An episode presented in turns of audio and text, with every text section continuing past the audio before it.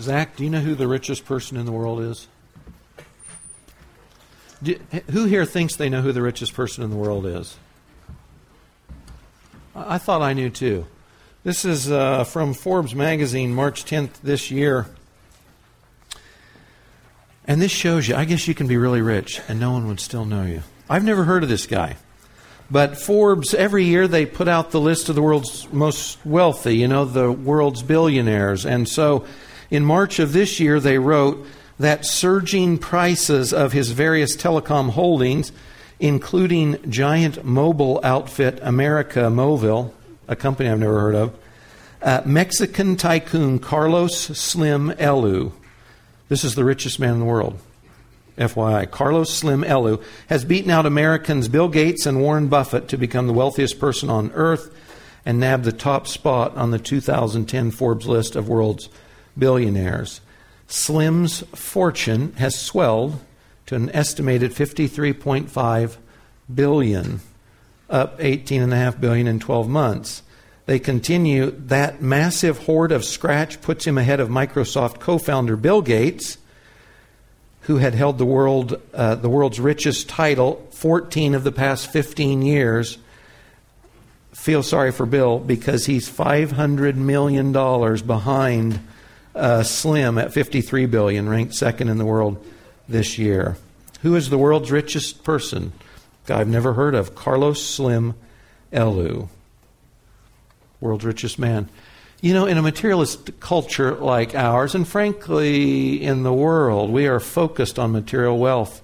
A Slim Helú has what most of us think we're after the financial ability to pretty much do anything you wanted, spend on yourself, give away to others, and still have buckets of gold left. The world's richest guy. In terms of financial wealth, Carlos Slim Helú is the world's richest man. And when we think of the term rich or riches or wealth, generally, if you're like me, your mind goes to the material side of things. And if you read in Webster's dictionary, there's a good reason for that. The primary definition of wealth is valuable possessions, land, goods, money. So if we're talking about riches, the primary thought usually is something we can get our hands on, something we can measure, we can stack up, we can put in a bank, something like that, something tangible you can get your hands on. But there's a secondary use to the term riches, and that is an abundance of anything. An abundance of anything. So you might say that you are rich or wealthy in your family or your friends. Or we might say he was rich in wisdom or something else intangible. We could be rich or have wealth in things that we can't get our hands on. We'd recognize that as well. So, money is one kind of wealth, for sure, financial, tangible, but there are other kinds of wealth as well. And when we evaluate our life and we think of wealth and riches, and we think about that in the context of our life, what do we think about? What do we count as wealth and riches in our life, in our time? today, now. As you think about that term, what are the first things that come to your mind? Or as you meditate at home and think, I'm wealthy or I'm not wealthy, what comes to mind? I stood here in a worship service uh, two or three weeks ago, and I can't remember which song was on, but I was just struck again by what we have in Christ, by what Christians have in Christ, wealth and riches we have in Christ. And I was just, I sort of felt reproved again because often I forget that. And it was at that moment I thought, when I get a chance, I want to talk about what we have in Christ. If we can lift our eyes above the things we're normally thinking about related to wealth and riches and see what God has provided for us in Christ. As rich as Mr. Helú is, in biblical terms, if he's not a Christian, and I have no idea what his standing is before Christ, none whatsoever, but if he's not a Christian, the poorest, weakest, youngest Christian in our midst or on the earth today has more wealth than Mr. Helú could ever purchase with the multiple billions he's got at his disposal. Let me start with just a couple brief verses. Paul said in 2 Corinthians 8 9, You know the grace of our Lord Jesus Christ, that though he was rich, yet for your sake he became poor so that you, through his poverty, might become rich. Now, you will sometimes hear this verse, or you might even read it for yourself and think of tangible wealth. That's really not its primary emphasis. It could include tangible wealth. Christ has certainly given us provision for living, which we'll talk about later, but it's primarily spiritual.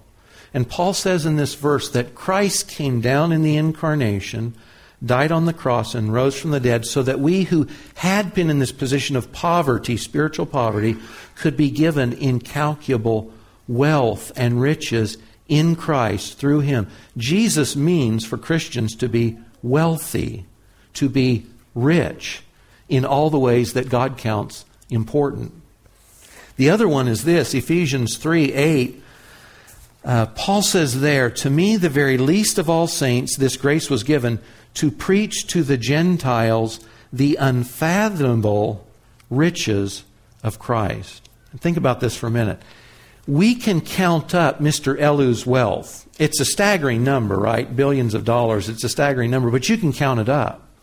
But Paul says when you're considering the kind of riches and wealth God means for Christians to have and experience, he says it's so deep, it's so broad, it's so high, you can't measure it. You can't get your arms around the kind of wealth that God has provided for us in Christ. I was struck as I, preparing for this story uh, for this morning, as I was reading through my Bible, there are two phrases that come up again and again in the New Testament about Christians and Christ. One phrase is in Christ, and the other one is in Him. They essentially mean the same thing. If you do a study, if you do a word search, in Him is in Christ, in Christ and in Him. I've got, by my count, 48 verses in the New Testament that describe what is true of us or for us in Christ as Christians and about 40 times, depending on how you choose to interpret them, but about 40 times the term in Him describing what Christians have or what's true of Christians in Christ. And when we're saying in Christ, we're just simply saying anyone who has trusted in the Lord Jesus. This isn't extra credit. It doesn't require more work. If you've believed in the Lord Jesus, you become saved and you're His and you have His Spirit living in you and you're in Christ. So, over 80 times in the New Testament, we have verses that explain to us what is true of us in Christ or what Christ has provided for us through Himself. Over 80 times. God wants us to know what we have, what we're meant to enjoy in Christ, wealth and riches in Christ. If you guys did your own list, you'd come up with something different. I've got a few things that I'll share this morning about what we have in Christ, some of that wealth, some of those riches. The first is this the forgiveness of sin and eternal life. The riches we have, the forgiveness of sin and eternal life. Apart from this one, nothing else really matters. Um, if we don't have the forgiveness of our sins and eternal life, then we simply die and we're separated from Christ forever, and that's, that's the end of that. If we've got this, everything else has context and meaning. Uh, Psalm 49, verse 7 and 8 is a great uh, short passage, and it says something to this effect that the redemption of an individual soul is so costly that it's beyond the price of anyone to provide for anyone else. You should give up, cease striving forever. If salvation, if the forgiveness of our sins had a price tag in our realm of payments, Psalm 49 says, It is so high, don't even think you can get there. The cost is beyond anyone's ability to provide for. And yet, the scripture is clear that the first bit of wealth or riches we have is the knowledge that our sins are forgiven and we have eternal life as a possession right now. So for instance, Romans 3:24 says, "We're justified as a gift by his grace, by God's grace, through the redemption which is in Christ Jesus." For us, we're given the wealth of redemption as a gift but it's because Jesus paid the, the price or the cost of that gift that Psalm 49 says we can't meet. Christ met for us and then gives us this gift, this wealth, these riches in the forgiveness of our sins and eternal life. This is something, no matter how much money, you know, God scoffs at the idea that man can provide for his own salvation. No matter what kind of currency you think of, the idea that man can provide, can buy his own salvation is an aberration to God. The distance is incalculable. But this is the first bit of wealth or riches we have the forgiveness of our sins and eternal life. Romans 6:23 says something very similar. The free gift of God is eternal life in Christ Jesus our Lord. Wages of sin is death. The free gift, the wealth we enjoy, is eternal life in Christ Jesus. And last, Philippians 3, verse 9, Paul says there that he um, is found in him, in Christ, not having a righteousness of his own, but a righteousness which is through faith in Christ, the righteousness which comes from God on the basis of faith. Um, if you are declared to be righteous or justified by a holy God, by the holy God, this means that you have absolute freedom to stand before God, that there's nothing that keeps you away from Him. God is holy, He makes that very clear in the Scriptures, and on our own we couldn't approach Him. But when God has said that in Christ we are forgiven and we're justified, that means that this kind of standing Christ has before the Father, that's the same standing we have. Sins are forgiven. Nothing holds us back from the Father. We have possession of eternal life right now. Many Christians struggle with the thought if I died, I've trusted Christ, but if I died, would I go to heaven? If you've trusted Christ, yes, you'll go to heaven. I say absolutely. On the authority of the Scriptures, yes, you'll go to heaven. Guys, if eternal life isn't eternal, what is it? Life to the ages. That's what it means. Life forever. If you're a Christian, you have the wealth of knowing your sins are forgiven. You have eternal life right now. Not when you die, not by and by, not later, sometime, maybe. You have eternal life right now. This is the wealth and the riches that makes everything else matter. Apart from this, you have nothing. If you're not sure you're a Christian this morning, you need Christ. Nothing, nothing else. Mr. Helú's billions mean nothing if you don't have Christ and know Him. Everything we're talking about this morning only has context and meaning if you're in Christ, if you've trusted Him, if He's your Savior. The second thing, and this is a biggie, if your sins have been forgiven, this next one is a biggie. You have peace with God, you have vertical peace, peace with God, and you have internal peace. You have a clear conscience. So listen to Paul again in Romans 5 1. Having been justified by faith, we're declared righteous, we're in right standing with God, we have peace with God through our Lord Jesus Christ. Though we deny it many times, we know simply because we have a conscience that we're not what we should be. And that that means there's an issue between us and God, that we're not at peace with God. But in salvation, Paul says, you know what? Once you've been declared just and righteous, you're now at peace with the God of the universe, with this holy, righteous God. He's at peace with you. Nothing holding you back anymore.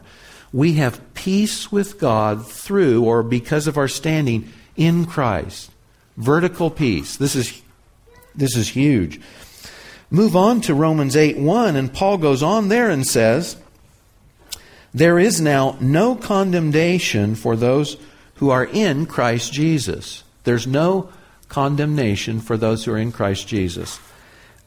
I was in a service here, I think last year, and for whatever reason, a profound sin of my youth was just weighing heavily on my mind. I couldn't worship. I, I, was just emotionally tied up. And I'm standing here saying, Lord, am I okay on this or not? Guys, I've been at this a long time.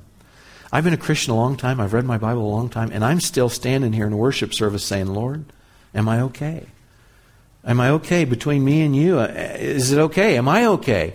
Because my conscience was condemning me for something I'd done 40 years ago. And as Sean taught, he quoted from Ezekiel 18:22 in which God says, "I've put your sins behind me and I'll never remember them again." And it was being reminded of that all, that that sense of condemnation just drifted away. And I had prayed, "Lord, I got to hear from you this morning. Am I okay or not?" And God spoke through Sean and said, "Your sins are forgiven. I don't remember them." sort of, what are you talking about? And my world changed. I went from feeling the weight of the world on my back to knowing I'm good to go. I'm okay. And I could worship again. And guys, you know, most of us, we trust Christ and we get saved. But we think of things we've done before, or we think of things we've done since we became Christians.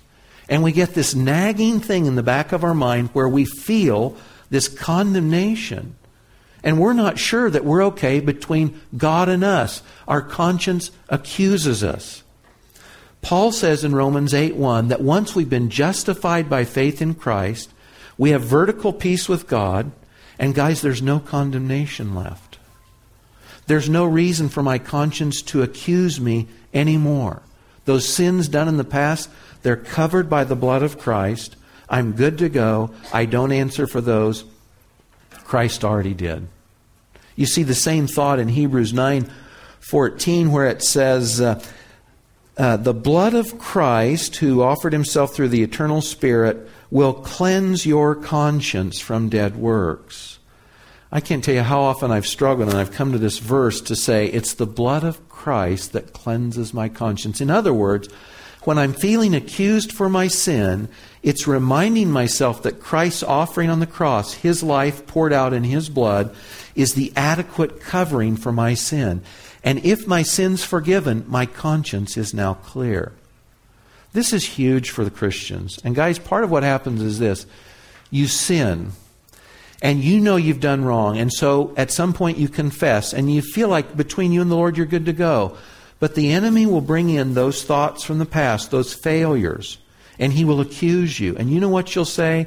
I can't talk to somebody else about their sin because I'm a sinner. I can't share Christ with them because my life isn't what it's supposed to be. The condemnation will hinder you from not only enjoying the riches in Christ God means you to, but it also makes you ineffective in the way God wants you to be used in the lives of others. So we've got to understand one of the riches and the wealth we have in Christ is knowing We've got peace inside. Peace with God vertically, peace inside from our own conscience, from our own knowledge that we don't measure up. God says, I know I've taken care of that in the blood of my Son. Philippians 4 7 says, The peace of God which passes all comprehension, you can't measure this wealth either, wider than we can get a hold of, will guard your hearts and minds in Christ Jesus. We live in a culture in which you can buy the latest therapeutic drugs. If you've got the money, you can go to the best psychiatrists and counselors. And guys, it doesn't matter how much money you have, you cannot buy peace with God, and you cannot buy peace in your own mind and in your own soul, your own conscience. But this is a gift, it's a wealth, it's riches we have as those in Christ. In Christ, excuse me. The third thing is this provision for life Paul said in Philippians 4:19, "My God will supply all your needs according to his riches in glory in Christ Jesus." This is a mind-blowing promise, by the way, but with a huge uh, uh, element, maybe to clarify. Uh, supply all your needs according to his riches in glory in Christ Jesus. I wonder how much riches and glory in Christ Jesus Christ has to meet my needs. Probably enough right? I mean, he's God, and he probably has enough to take care of whatever my needs are. Uh, part of the trouble with a verse like this is we're not sure what our needs are and what our wants are. And if you read this verse in context of the rest of the chapter of Philippians 4, Paul's saying this, and Paul says, Guys, I've been through some skinny times in my life. I've been through times when I didn't have two nickels to rub together. I've been poor. I've been shipwrecked. You know, I've been lean. I've been thin because I didn't have food to eat, etc., etc. But in that, he says, But I can do all things through him who strengthens me. Through Christ, I could go through all of those. No problem. So Paul says, I've, been, I've seen skinny times. So this isn't saying God's providing all the things that we want. That's the critical thing here to understand. It's not that He's going to give us everything that we want. He says He's going to meet our needs. We often confuse our desires and our wants with our needs, and sometimes there's a vast difference between what we consider needs and what God considers needs. But what God looks at in our life as a need, He says, guys, no problem. I'm going to take care of those needs. They're covered. In the riches and the wealth Christ has, that's committed to you for whatever your needs are. That's what you've got. This is sort of a carte blanche promise. Whatever our real needs are before Christ, God says they're already taken care of. Payment's already there. It's available. It's there. When we were in Southern California, when we moved the girls down earlier this year, I chatted with a guy who is the head of a, of a large Christian ministry in Southern California. And he's, he's taught in seminary before. You know, he's, he's sort of a guy that you'd sort of consider this is an important guy. And, and down to earth, super nice guy. But as we're talking about one thing and another, he tells me this short story. Years earlier, he and his wife in Christian ministry uh, didn't have two nickels to rub together. They had no food, they had no money. They're standing in the living room of their house, and he's just, he's ticked with God for his situation. And he says, God, I don't even have a bar of soap to clean up with. And the living room door to their house happened to be open. And a dog he had never seen before ran into his house, I kid you not, with a bar of soap in his mouth, dropped it at his feet, and walked out. Serious. God, I don't even have a bar of soap. And God says, Here's a bar of soap. Go, go clean up. I was blown away by that. But check this out. This guy and his ministry had been praying for years for God to provide a certain kind of facility for them. And out of the blue, last year, a Christian business dropped in their lap a multi million dollar facility in the Northeast United States uh, that you'll be reading about in the future, a new Christian college. Uh, I think it was $7 million college campus they just bought and they just gave it to him. Something they'd prayed about for a long time. But God says He is committed to providing for our needs, whatever they are. Not our wants, not our desires, but our needs. Another verse along this line is in Colossians 2, verses 2 and 3. Paul there talks again about wealth. In this context, he says, attaining to all the wealth that comes from the full assurance of understanding, resulting in a true knowledge of God's mystery, Christ Himself, in whom are hidden all the treasures of wisdom and knowledge. God says, the scriptures declare that wisdom and knowledge, that's riches and that's wealth. In fact, when you read the book of Proverbs, it says, desire wisdom rather than tangible assets, tangible riches or wealth. Desire wisdom and understanding. Paul says that the Christian has in Christ this inexhaustible wealth of wisdom and knowledge. And if you're like me, you're faced with situations all the time where you say, Lord, I don't know what to do. I need your wisdom. I need the knowledge of what to do in this situation. And Paul says the wealth is there. It's like it's in a bank for you. It's right there in Christ, God's wisdom, God's knowledge for you in all the things that come up. They're there for us, just like money in the bank in Christ. So, provision for living, whatever that is, God says it's committed. The check's written. Your needs are covered in Christ. The last one I want to share this morning might sound a little odd your riches or your wealth in Christ. Normally, if we're thinking about wealth and riches, we're thinking about money that we can spend, and maybe, maybe more often than not, spend on ourselves, on what we would say is our needs, right? But there's another side of having wealth or riches, and it's the ability to give away. Right? You know, oftentimes we, when we're pleading with God for more money, we say, Lord, man, I'd, I'd do a good job with that money because I'd give a lot of it away. Well, God wants us to be generous, right, with what He gives us. And one of the ways that God enriches us, gives us His riches and wealth in Christ, is so that we can give it away to others specifically. In fact, this is a wealth you can only spend on others. And this is, called, this is in the arena of spiritual gifts. Spiritual gifts. I know this is a little different tack on spiritual gifts, but think of it this way. If you're a Christian, the scripture says that you are indwelled by the Holy Spirit. The Holy Spirit of God lives in you. And one of the things He has done inside you in your rebirth is He has given you supernatural spiritual enablements to bless others in a way that honors Christ. And there's metaphors for this in the scriptures, the body of Christ, etc. But if you're a Christian, you have a spiritual gift. The scripture's clear, 1 Corinthians 12. You've got it. Many of us don't know what that is, and that's another issue. That's something for another day. But if you're a Christian, you have a spiritual gift. And depending on which text you read, it's a, it's a, a gift given by the Spirit, or it's a grace gift, a charisma.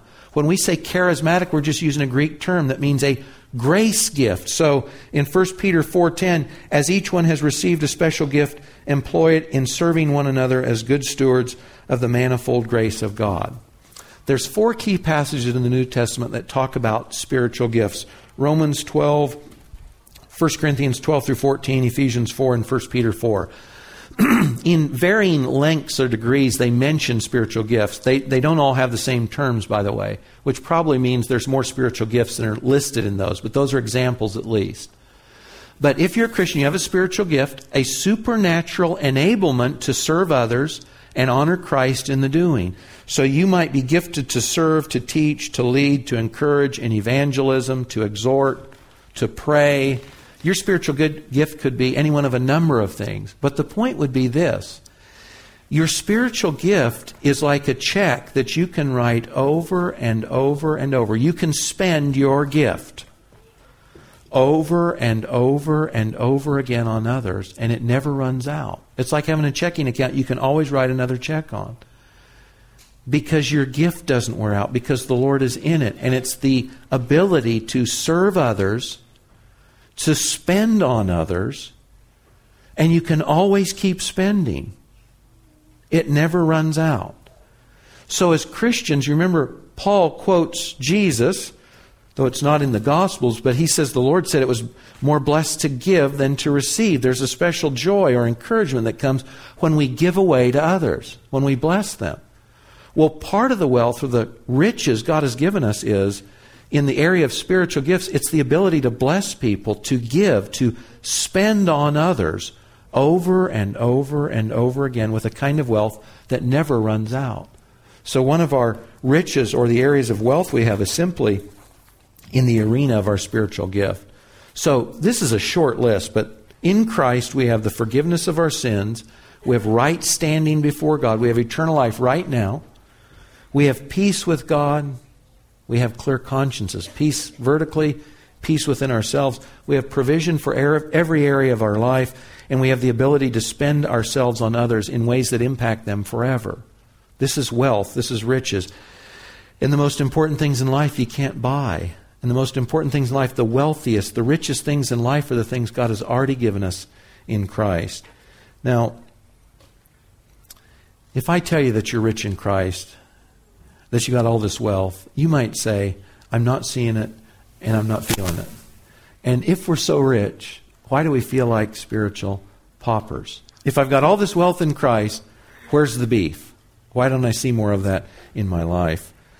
Let me suggest a few ways that we can see benefit, gain the benefit of more of the riches in Christ God means us to. Uh, the first is this simple uh, it's to ask, or it's to pray, to say, Lord, would you show me more of Christ?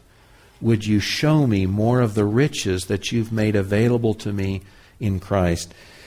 When Paul wrote to the Ephesians, he included in this six chapter letter three prayers. They're, they're really deep, meaningful, significant prayers in the New Testament.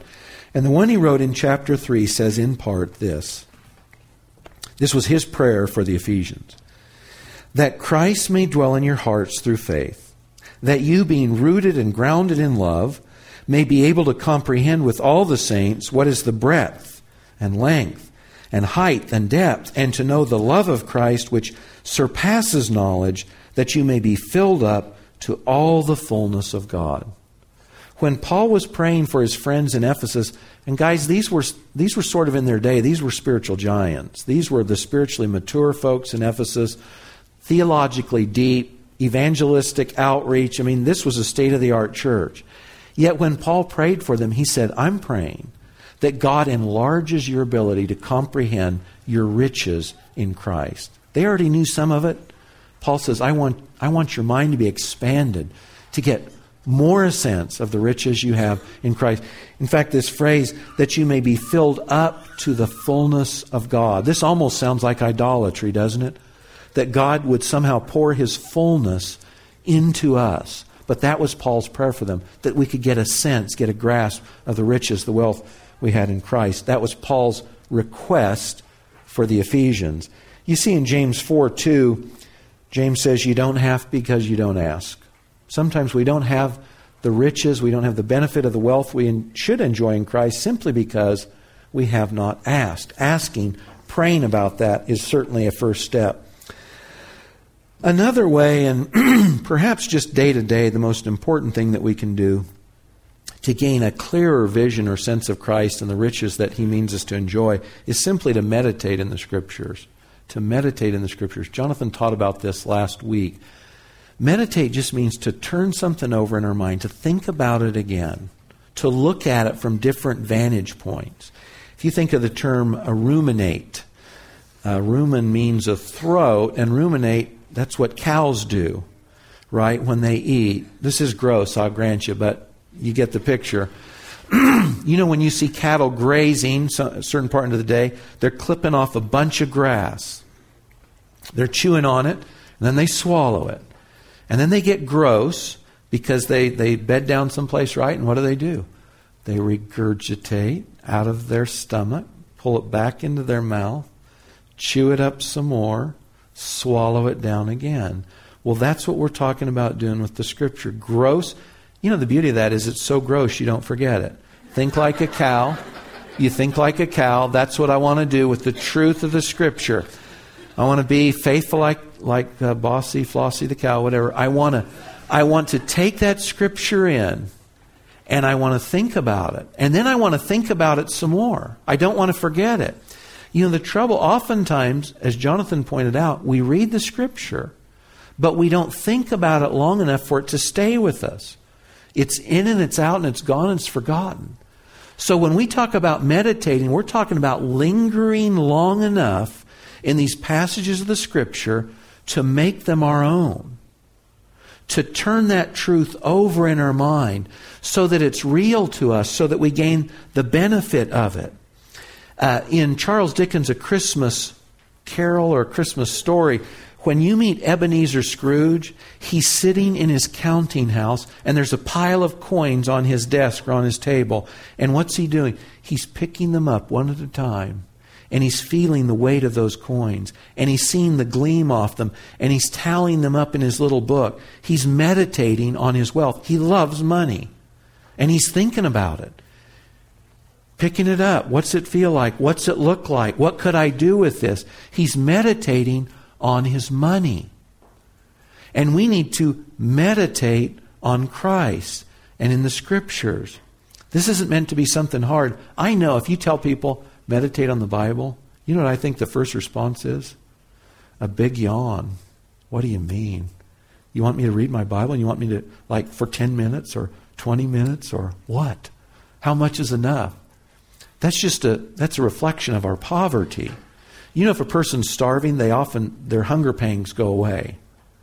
They don't know they're hungry, but they are. Well, see, that should be us. If we don't feel hungry, we sort of don't get it. But, guys, if you start reading your Bibles, lingering in them, meditating on those passages, you'll get hungry again. And you'll be so jazzed about what you're seeing, you'll want to read and meditate more because you're starting to see things that matter. Jesus talked to the Pharisees in John 5:39 and he said this, you search the scriptures because you think that in them you have eternal life, but it's these that testify about me. Now remember, there's no New Testament when Jesus says this. He's talking about the Old Testament. For many Christians, the Old Testament is a yawn and a bore. It, what's there? Numbers and names and lists, you know. But from Genesis 1 1, the creation of the earth, who spoke the worlds into existence? John 1 1 says it was Jesus. From the first verse in the Bible, you're reading about Christ.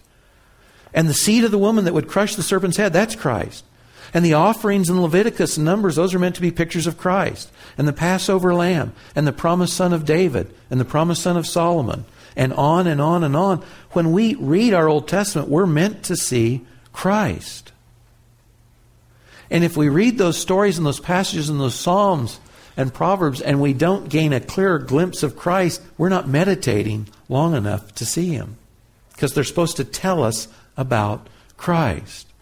So, one of the primary things, just on a day to day basis, that we can do to gain a greater sense of who Christ is, what He is, what His value is to us, and what His value is in us or for us, is simply to spend enough time in the Scriptures to meditate on them, to turn them over in our mind, to see Christ more clearly.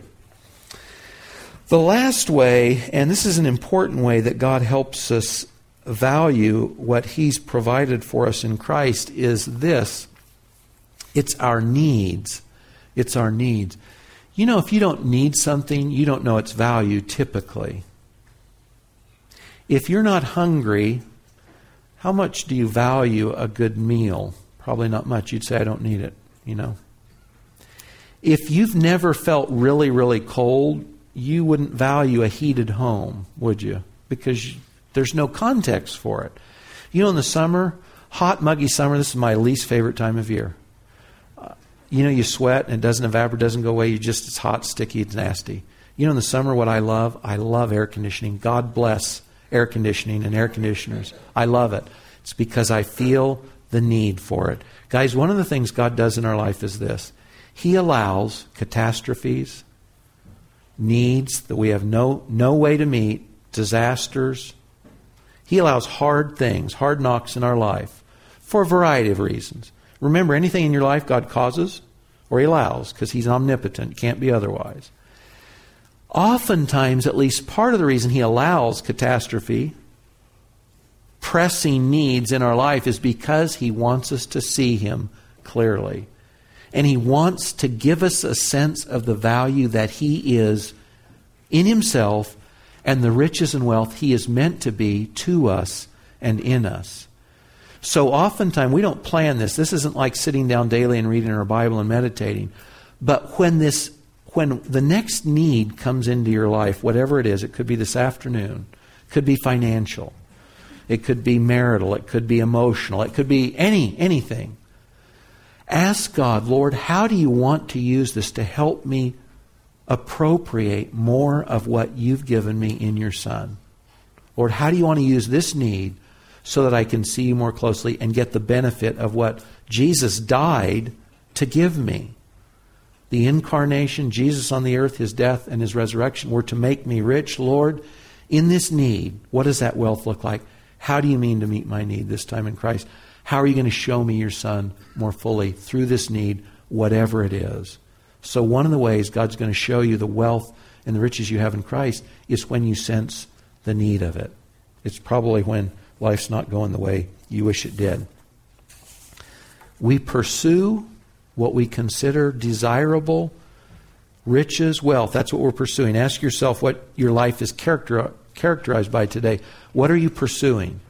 If you say, I'm looking at my checkbook, my calendar, etc., where are your priorities? What are you pursuing? 150 years ago, Robert Browning expressed the value he saw in a young woman. Actually, she wasn't that young at this point, Elizabeth Barrett, who became his wife, in a short poem.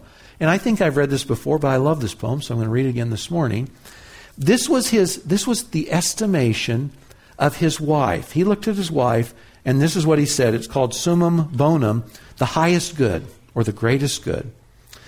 So, thinking of his wife, he said, All the breath and the bloom of the year in the bag of one bee, all the wonder and the wealth of the mine in the heart of one gem, in the core of one pearl, all the shade and the shine of the sea. Breath and bloom, shade and shine, wonder wealth.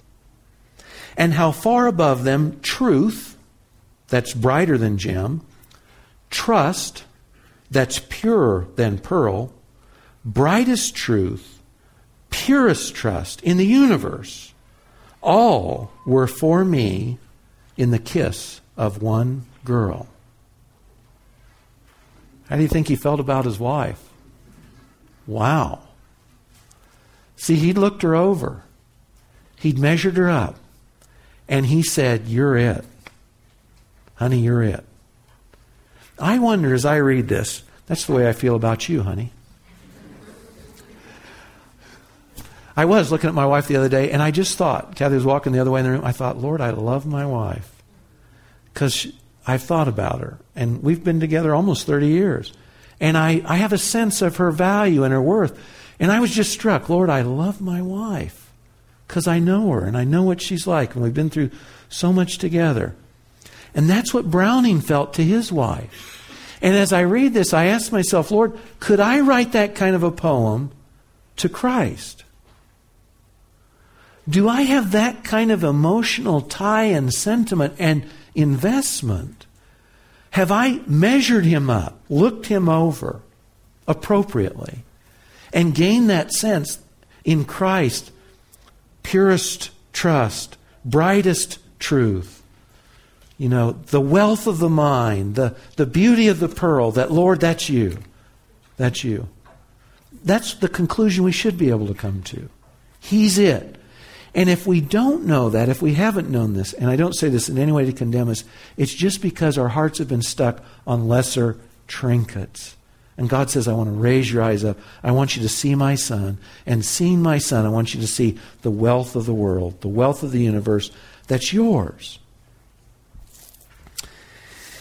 Closing down with Forbes magazine again, Warren Buffett. Poor Warren. Warren is third place in the world's richest individuals. So Warren's fortune did jump 10 billion last year to 47 billion on rising shares of Berkshire Hathaway stocks.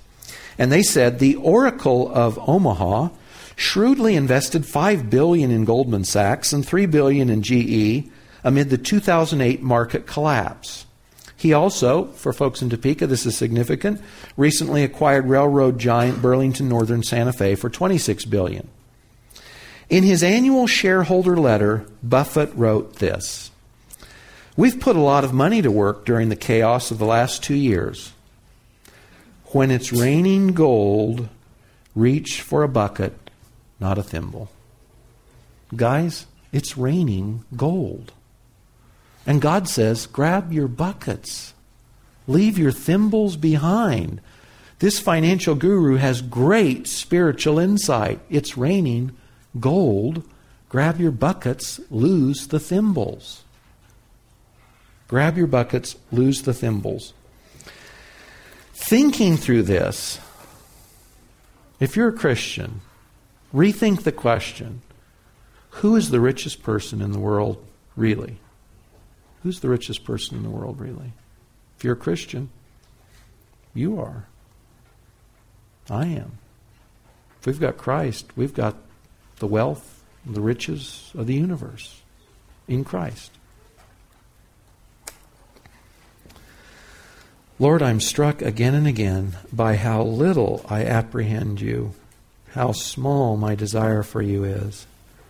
Lord, I pray that you would help us see through the pages of your word, through our needs, Lord, through asking you, through the illumination of your Spirit. Lord God, would you help us raise our eyes up and see in the Lord Jesus our heart's desires, all our needs met?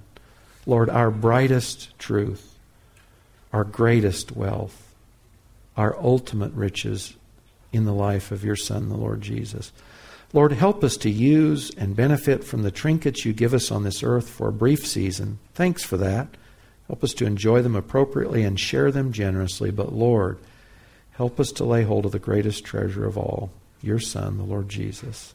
Amen.